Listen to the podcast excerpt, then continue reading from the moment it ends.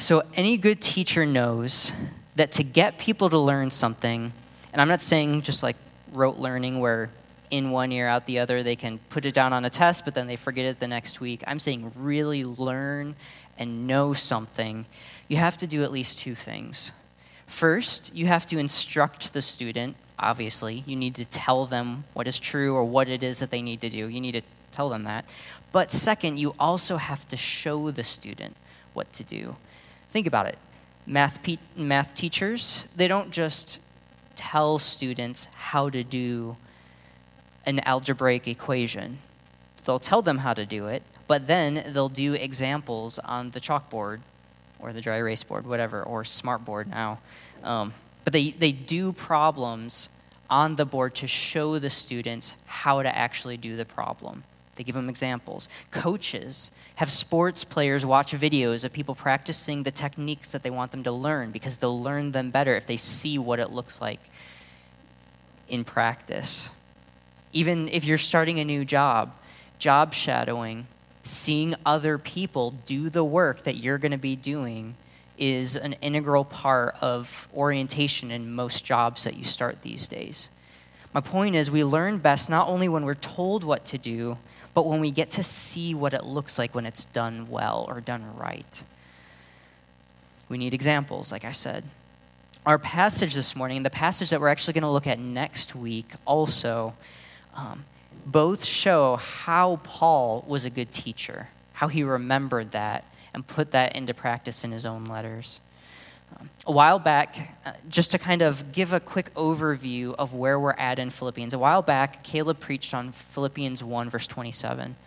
That verse was really the starting point of the argument that he has been developing over the course of the weeks that we've gone through since then. All of chapter 2 is basically continuing to develop that, that verse. And he says, Let your manner of life be worthy of the gospel of Christ.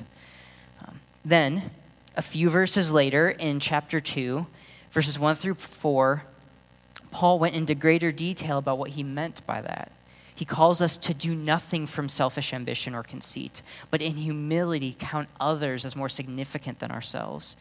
Let each of us look not only to our own interests, but to the interests of others. And then, through the rest of chapter 2 so far, he has elaborated on that thought. Um, so, those were Paul's instructions to us. But, like any good teacher, he wanted to provide examples too. So, this week and next week, he's going to wrap up that instruction by showing us what he means. And he's doing that through Timothy and Epaphroditus, two men who exemplify the life that he calls us to a humble life worthy of the gospel. He says in chapter 3, verse 17, we will come back to this passage in the coming weeks, but he says in that in that verse, brothers, join in imitating me and keep your eyes on those who walk according to the example you have in us. Well, these two men that we're going to be looking at in the next two weeks are two people who he had in mind when he said that. These are, these are men that he wants us to imitate and to follow. So, like I said, this morning, we're going to look at Timothy, and next week, we're going to look at Epaphroditus. At first glance, when we look at these two passages, they're going to seem like Paul's just letting the Philippians know what his travel plans are. But they're actually much more than that. He's sending these men to the Philippians and describing them in this letter specifically because they epitomize what the Philippians are trying to learn so that they can better learn what Paul is calling them to. So keep that in mind as we look at the passage. We're going to look at specifically this morning Philippians 2, verses 19 through 24. So if you haven't turned there, please do so now. If you, got, if you have one of the black Pew Bibles, that's on page 981. If you have one of the white ones, it's on page 637. So uh, please turn there now so that I can read that passage for us. Um, all right. God's word says this in Philippians 2, verses 19 through 24. I hope in the Lord Jesus to send Timothy to you soon, so that I too may be cheered by news of you. For I have no one like him who will be genuinely concerned for your welfare. for they all seek their own interests, not those of Jesus Christ. But you know Timothy's proven worth, how as a son with a father he has served with me in the gospel. I hope, therefore, to send him just as soon as I see how it will go with me. And I trust in the Lord that shortly I myself will come also. This morning, I want us to look to Timothy as an example of living a joyful, gospel worthy life. And notice Paul's words there. He says he has no one like Timothy. In other words, Timothy is the example par excellence.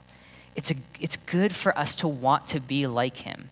That's why Paul is describing him to us. That's why he's sending Timothy to the Philippians. Um, the Philippians had the benefit of getting to actually see him and be with him. We don't get that, unfortunately. They got to meet him. He came shortly after this letter got to them. We don't get to see him. This was 2,000 years ago. But Paul did explain why he was sending Timothy, and we do get to learn from that. So that's what we're going to focus on this morning. And notice that I didn't just say we want to look at him as an example of a gospel worthy life. That is true, of course. That is the idea that Paul is developing here. But Paul's point throughout the letter is that a gospel life is a joyful life. And so that's what I want us to think about this morning that those two things go hand in hand. Timothy is not only an example of godliness worth following and imitating, but he is an example of a joyful life that we want to emulate as well. And I imagine you do want to be a joyful person. We all do. And so I want us to meditate on that and think about that this morning. So, to do that, I want us to see th- three things from Timothy's life, and these are going to be my points this morning that we work through. Uh, the first one, we're going to look at the object of his joy. Where is, where is his joy coming from? What's he taking joy in? What are the practices of his joy? Um, so, how is Timothy, in a sense, living his life? And then finally, what is the ultimate source of that joy? And again, we'll, we'll get to what each of those things mean as we work our way through the text. But let's start by considering the object of Timothy's joy. And like I said just a moment ago, when I say the object of his joy, I mean, what's the thing that's making him happy? What is he doing to be joyful? And that's really the golden question, right? That's a question we all ask ourselves. And that's a question every human being asks themselves. If you go to Barnes and Noble, you're going to see shelf after shelf of books written to answer that very question.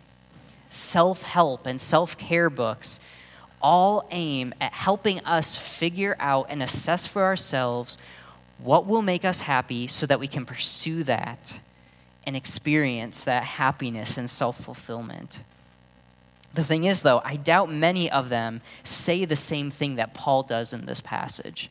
So let's look back at the passage to see what it is that he actually points out. Look with me at verse 19. He says this I hope in the Lord Jesus to send Timothy to you soon, so that I too may be cheered by news of you.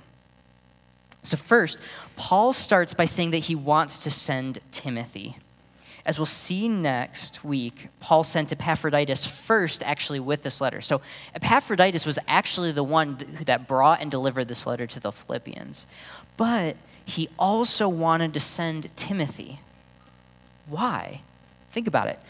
Don't forget, Paul was under arrest when he wrote this letter. letter. Either he was in prison or he was under house arrest it would be good for him to have friends around right now. And yet, he wanted to send Timothy, even though he had already sent someone with this letter to be with the Philippians. Why? What was so extraordinary about Timothy that made Paul want to send him too? And the answer is right there in the next verse. And this points out what the object of his joy was. Look with me at verse 20. It says, For I have no one like him. Again, just stop and consider how significant that statement is. Paul is saying, This is my best man. There is no one that embodies this better than him. I commend him to you. And what does he say? For I have no one like him who will be genuinely concerned for your welfare. Do you see that? What sets Timothy apart, what makes him such a great example of a joyful gospel living, is his concern for the Philippians' welfare. Paul even says in verse 22 that Timothy has proven his worth because of it. Do you see the, the similarity in the language there in, with verse um, 21 in chapter, or 27 in, in chapter 1? So he says in verse, uh, in verse 22 in chapter 2, but you know Timothy's proven worth. But then if you look back at chapter 1, verse 27, he says, Only let your manner of life be worthy of the gospel of Christ. That is the worth that Timothy has proven. His gospel living is most clearly demonstrated through his concern for the Philippians' welfare. Paul said that at the said at the beginning of chapter 2 that we are to count others as more significant than ourselves. That's what a life worthy of the gospel is, where we look not only to our own interests but to others. And Timothy is doing exactly that. Now, don't overlook the significance of this. Paul is reinforcing a point that we so often forget. And this is probably the biggest challenge that we face when we consider a text like this. If you want to have lasting, deep joy, you've got to seek it outside of yourself. The object of Timothy's joy was the Philippians, it was his service to them it was devoting his life for their well being. It wasn't relaxing in front of the TV or a book. It wasn't a sport or a hobby. It wasn't the perfect job that he could find for himself. In other words, it wasn't what we ourselves so often turn to to make ourselves happy. Timothy's joy came from devoting himself to the well being of others. A joyful person is a selfless person, a servant. It's someone who busies himself with the needs and cares of others. Now, don't get me wrong, I know that that sounds counterintuitive, but oftentimes we are unhappy specifically because we spend too much time trying to make ourselves happy. That sounds weird, but it's true. A lot of the time, we hinder our own joy because we're too focused on ourselves and trying to make ourselves joyful and happy. We get lost in trying to improve our own circumstances because that's what we think we need. But to find joy, we should be turning outwards, getting our minds off of ourselves, and devoting our attention to helping those around us. The more joy you bring to others, the more joy you will feel yourself. And to know why, look with me at verse 21. In Philippians 2, verse 21, Paul says, For they all seek their own interests, not those of Jesus Christ. So he has just said in verse 20 how he has no one like Timothy because Timothy is genuinely concerned for the Philippians' welfare. And then he goes on to say, For they all seek their own interests, not those of Jesus Christ. So, one thing I'll point out is we don't know who the they is in this verse. We don't actually know. I mean, it's interesting because he says that, so you think, oh, everyone else around him must be terrible or something like that. But obviously, that's not the case because he also commends Epaphroditus immediately after this. So we don't know exactly who the they is that he's comparing Timothy to. But the point is that what sets Timothy apart from others is that he is concerning himself with the interests of Christ, not himself. But notice the difference there between verse 20 and 21. Because in verse 20, Paul is pointing out that he's concerned with the welfare of who? The Philippians. But then in verse 21, he's talking about the interest that the fact that Timothy is devoting himself to not the interest of the Philippians, but to the interests of Christ. So notice that this is huge because it means that when Timothy is concerning himself with the welfare of the Philippians, he is at the same time seeking the interests of Christ. They aren't opposing goals, they aren't mutually exclusive pursuits. That's why our humble service to others can bring us joy as well. Because as we serve them, we are serving Christ, we are serving our Lord. Redeemer, seeking the welfare of others rather than yourself is self denial in one sense, but not in another.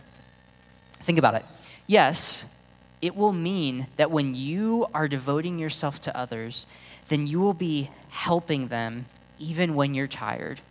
You will exhaust yourself for the sake of the people around you. It will mean you inconvenience yourself. It will mean that you forsake comfort a lot. It will mean encouraging people around you when you desperately want support and encouragement yourself. Yes, it will be self denial in those ways. But here's the thing that doesn't mean that it's without joy. And I'm sure you know that too. I'm sure you've experienced what I'm talking about. Think about a time, just pause for a moment and think about a time when someone asked you to help them on short notice. Maybe the person texted a group of you and you hoped so much that someone else would respond first to say that they would help out because you didn't want to have to say yes yourself. Um, I don't know if you've been in that position. I have. I confess that. There's been times when I've been a part of group texts, someone's asking for help, and I'm like, oh, I really hope someone else responds first. But then time goes by, um, and no one responds, and so I say yes.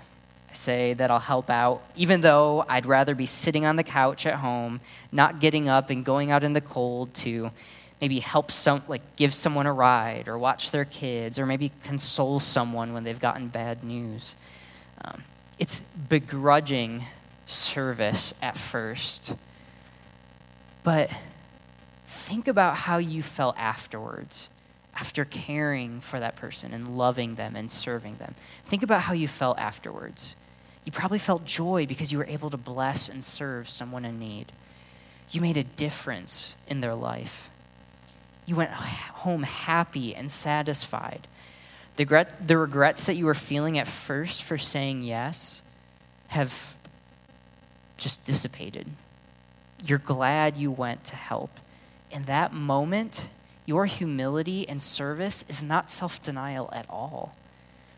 Your service to that other person has served and blessed you as well, it has provided you joy. We are designed to be like that. The thing is, though, that when we do things for ourselves, they bring instant gratification most of the time. That's why we're so inclined to do that rather than serve those around us. We want that instant gratification, we want that instant pleasure. And on the other hand, when we do things for others, the gratification is oftentimes delayed. It usually requires forsaking an immediate pleasure for the sake of a later one. So, a lot of the times, we don't want to choose that. We don't want to choose the delayed joy. We want the immediate pleasure. But, you guys, the gratification that comes from loving those around us is so much better than the immediate gratification that serving ourselves brings. We've got to be able to believe that. I know you've experienced that. Trust that. It is richer, it is more lasting Timothy understood that and devoted his life to serving those around him. Even if it exhausted and drained him, he knew that it was worth it. Let's learn from his example. The object of his joy was the welfare of others. And because of that, his joy was real.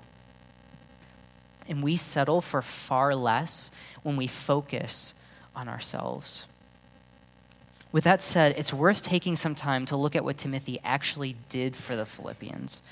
Um, if his joy came from concerning himself with their welfare, how do we do that? What does that look like in practice?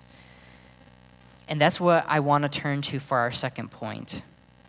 Now, I already mentioned the Philippians had the privilege of actually meeting and interacting with Timothy. He visited them, he did ministry with them. They got to see up close and personal what it looked like to devote oneself to the welfare of others, what that kind of humility and selflessness looks like. They got to see that in person.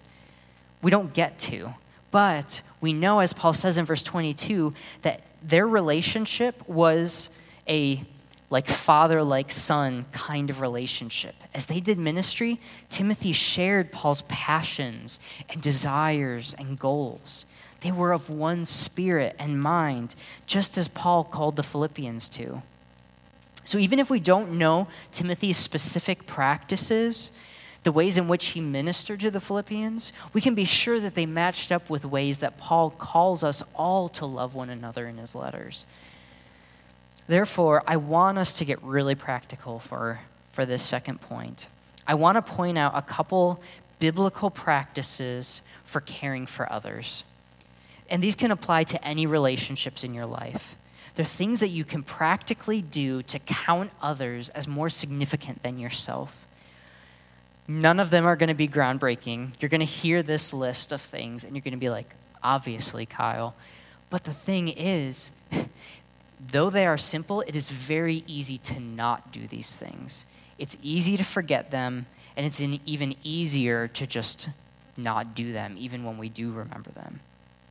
So, how can we practically and humbly seek the welfare of others? I want to give you guys five things, and we'll go through each of them quickly. The first one is pray. Timothy was deeply focused on the Philippians, even when he wasn't with them. That's why, again, Paul wanted to send him. And he prayed with Paul often for them. Paul starts the letter off pointing that out. We should learn from this example. Don't fall into the out of sight, out of mind kind of mentality with your friends and loved ones. When someone is away from you, think upon them, pray for them. You guys, in prayer, you are asking God, the creator and sovereign ruler over all things, to work for another person's good. Nothing you can do is more effective more powerful, or more important to that. You are going to the source of power for accomplishing good in that other person's life. There's nothing better that you can do to serve someone else than to pray for them to God. So do it. Second, initiate. Paul sent Timothy so that he could bless the Philippians. So being present with the people who are who you are caring for is so important. He just didn't want to, him to be praying for them at a distance. He wanted him to be with them. Paul was cheered by the, by the fact that he was going to be sending Timothy to be with them. So initiate, be present with the people in your lives. Don't make people come to you. Go out of your way to spend time with them, even when it's inconvenient for you that communicates so much love because it shows that you value the people in your life and it shows that they are important to you. And I know some of you feel, maybe you're kind of on the other end of the spectrum, where you feel like you give much more than you receive in your relationships. Maybe you feel like you are the initiator already. My encouragement to you is if that is you, don't grow bitter persevere, continue to love and initiate, even when it's not reciprocated. Don't allow your love towards the people in your life to become conditional towards them. Third, listen. How deeply you listen to someone is a good indication of how much you really love and care about them. What are your questions like to the people in your life? When you're hanging out with someone, maybe you're on a, when you're on a date with your spouse, what questions do you ask? Do they show that you're paying attention to what's going on in their life? Are you glancing at your phone a lot, or are you doing other things when you're spending time with the other person? If you are, you're probably not listening well. You're probably more focused on yourself than on the other person. So work on laying those distractions aside and take genuine interest in others. Seek to know the people in your life well. Think about what life is like in their shoes and ask them questions about it. It can be profoundly encouraging to the people in your life when you show that you want to hear from them and that you are really listening. Not that you just ask a question and things go in one, in, in one ear and out the other, but you're really listening genuinely to what they're saying. That shows concern for their welfare. Plus, it will help you so much when it comes to counseling and ministering to that other person. If you're really listening to their heart, you will be able to speak into their lives so much better than you would otherwise. So that was third, listen. Fourth, speak wisely. Again, none of these things should be groundbreaking or um, new to you guys. Caring for the welfare of others is not the same thing as making them happy all the time and affirming everything that they do. This is important because our society wants us to think that way.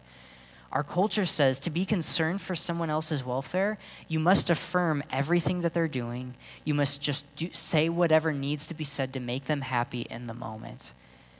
That's not actual love and concern for someone's welfare.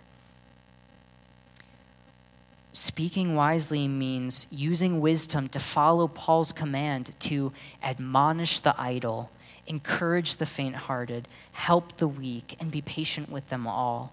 It's paying attention to the people in your life and discerning where they're at so that you can speak well into their life for the sake of their souls. On the one hand, we should be a church full of people who encourage one another with specific and sincere encouragements. If you see the Lord's grace in someone's life, or you appreciate someone for a particular reason, don't hide that from them. Share it with them.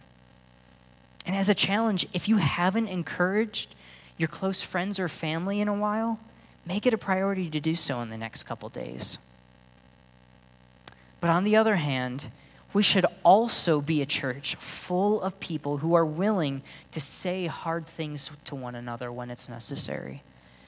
Sometimes the most loving thing we can do is to correct a brother or sister if he or she is wayward and living in a way that is contrary to the gospel.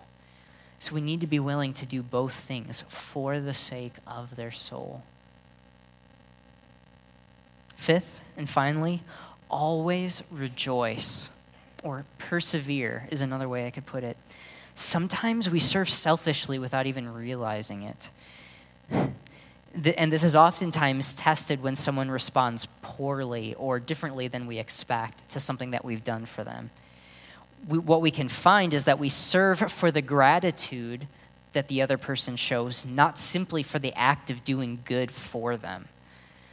How do you respond when someone isn't happy with something that you've done for them? Do you rejoice anyway, feeling grateful for the opportunity to love them? Or does your supposed love turn into annoyance or anger with them because they didn't respond in the way that you wanted them to? You were hoping for a huge thanks, for them being overjoyed, for them being grateful, but maybe they just disregard it. Maybe they complain to you. Maybe they never recognize what gracious, kind thing you did for them. How do you respond in, the, in that moment? Our joy should not be dependent upon others' responses to what we do for them. Some people may never appreciate what you do for them, but rejoice in rejoice anyway. That is what shows how selfless of an act it is when we're able to pour ourselves out for others who might never even recognize or appreciate what we're doing for them. So think about those five things in this way. I'm going to paint a picture of who I imagine Timothy to be. Because um, I, I believe he would be the type of person who would exemplify and live out these five characteristics. I imagine he was a man who, if he were alive today, he would be the guy who, without even, without even being asked, would go over to your house and shovel, uh, shovel your driveway after a hard snow because you and your family are out of town. And he didn't want you to have to come back to that. He would be the type of person who um, he'd always be looking for ways to help, not just doing what, what we ask of him. If you were struggling with something, he'd come over without hesitation. He'd sit with you and listen attentively without his phone in his hand. He'd be quick to encourage you in ways that show he's paying attention to your life. But he would also lovingly challenge you when you're hardening your heart with sin. And in all of that, he would make sure that you knew you were loved not only by him, but more importantly, by God. And he would do that by reminding you of the gospel of Jesus Christ. Time with him, time spent with him would point you to Jesus. And maybe on a more selfish note, you'd probably appreciate he'd probably be a really good gift giver.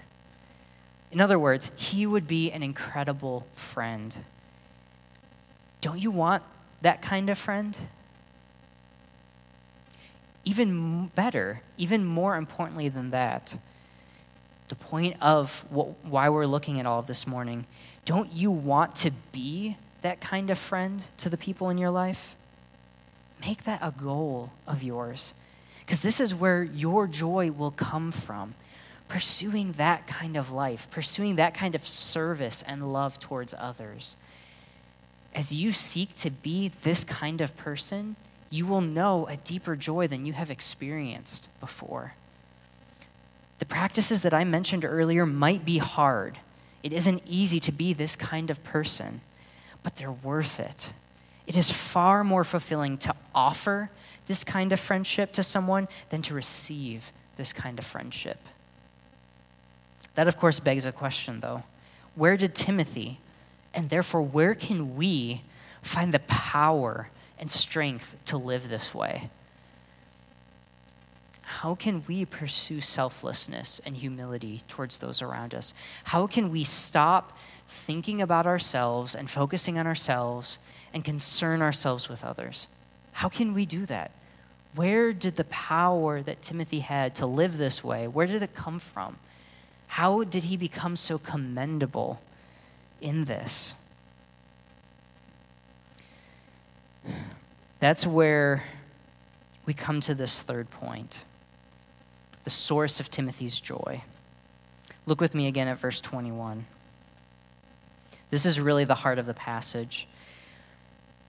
Looking back at verse 21, it says, For they all seek their own interests, not those of Jesus Christ.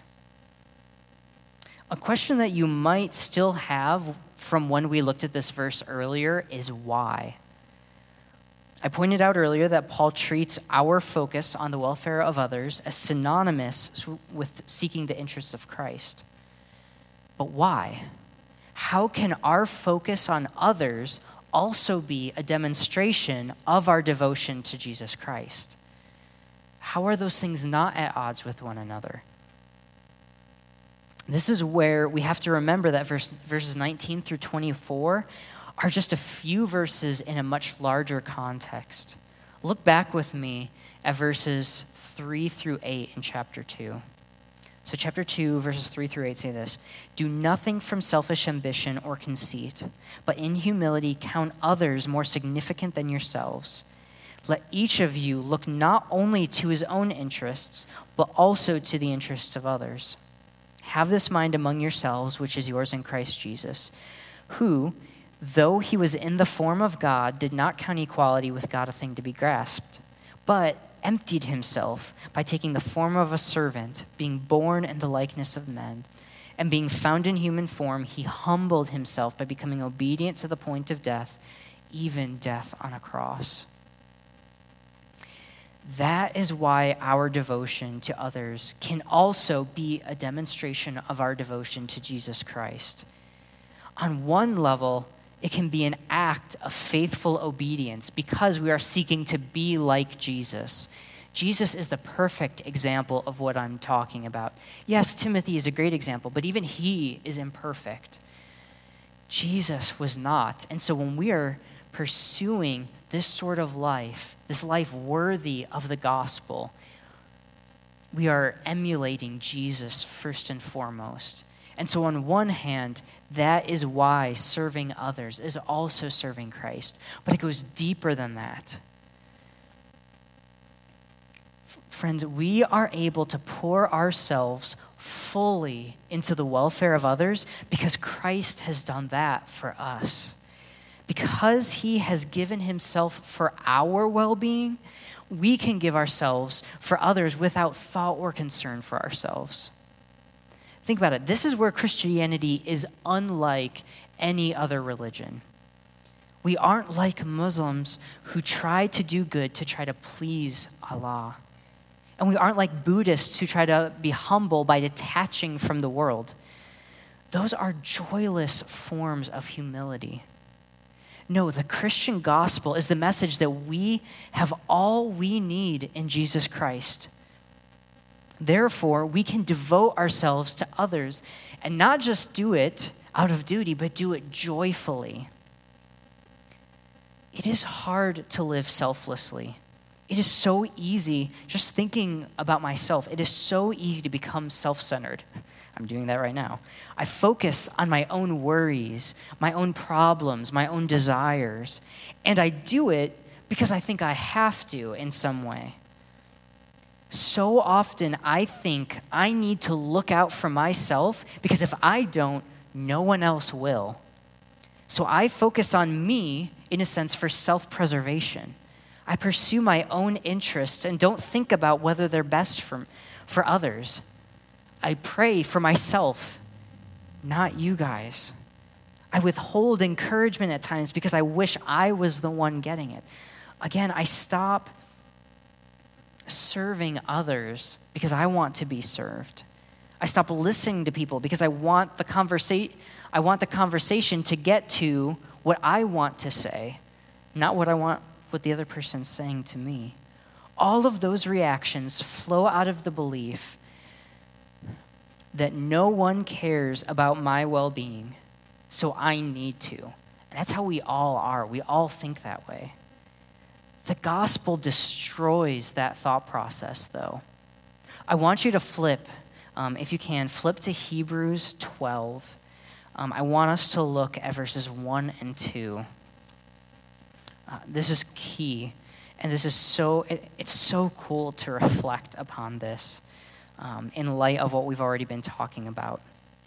Hebrews 12, verses 1 and 2 say this Therefore, since we are surrounded by so great a cloud of witnesses, let us also lay aside every weight and sin which clings so closely and let us run with endurance the race that is set before us. So, even the author of Hebrews is recognizing persevering, living this way, living a gospel centered life, it's hard.